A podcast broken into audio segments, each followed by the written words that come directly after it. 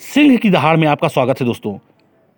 दोस्तों, आज हम पूर्व राष्ट्रपति प्रणब मुखर्जी की किताब द प्रेसिडेंशियल एयर्स के बारे में चर्चा करेंगे। द प्रेसिडेंशियल एयर्स जनवरी में बाज़ार में आ जाएगी। ये किताब पश्चिम बंगाल के एक गाँव से देश के राष्ट्रपति भवन तक के उनके सफ़र के बारे में बताएगी। हालाँकि किताब में कांग्रेस की स्थिति पर की गई टिप्पणियों से विवाद खड़े होने का खासा अंदेशा है। रूपा पब्लिकेशन से प्रकाशित हो रही यह किताब पूर्व राष्ट्रपति की यादों की चौथी किस्त है। इनमें उन्होंने राष्ट्रपति रहते हुए सामने आने वाली चुनौतियों और मुश्किल फैसलों के बारे में साफ़ किया है। पब्लिकेशन हाउस के मैनेजिंग डायरेक्टर कपीश जी मेहरा ने कहा कि अगर प्रणब मुखर्जी इस समय होते तो पाठकों के बीच अपनी ऑटोबायोग्राफी पढ़ने के जोश को देखकर रोमांचित हो जाते। इस संस्मरण में प्रणब मुखर्जी ने राष्ट्रपति के रूप में अपने कार्यकाल के दौरान दो सियासी विरोधी प्रधानमंत्रियों, मनमोहन सिंह और नरेंद्र मोदी के साथ रिश्तों को साझा किया है। उन्होंने लिखा कि उन्होंने दो बिल्कुल अलग प्रधानमंत्रियों के साथ काम किया। उन्होंने कहा कि डॉक्टर सिंह गठबंधन को सहजने के बारे में सोचते थे। इसका असर सरकार पर भी दिखता था। अपने दूसरे कार्यकाल में उन्होंने यही किया।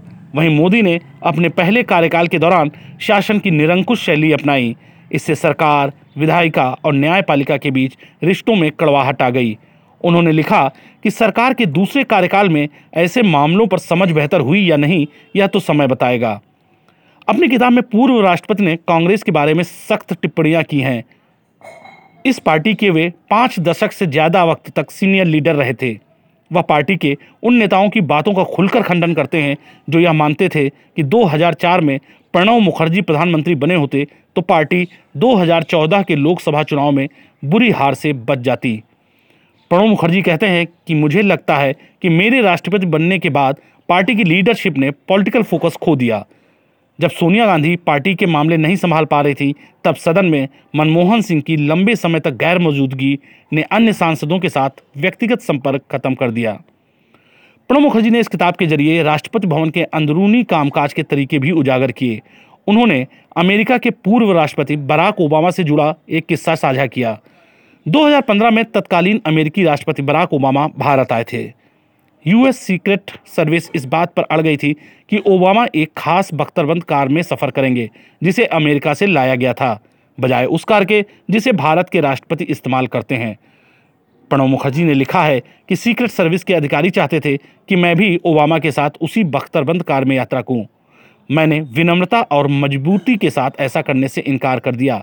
साथ ही में होम मिनिस्ट्री से कहा कि वे अमेरिकी अधिकारियों को बता दें कि अमेरिकी राष्ट्रपति भारत में भारतीय राष्ट्रपति के साथ यात्रा करेंगे तो उन्हें हमारी सुरक्षा व्यवस्था पर भरोसा करना होगा।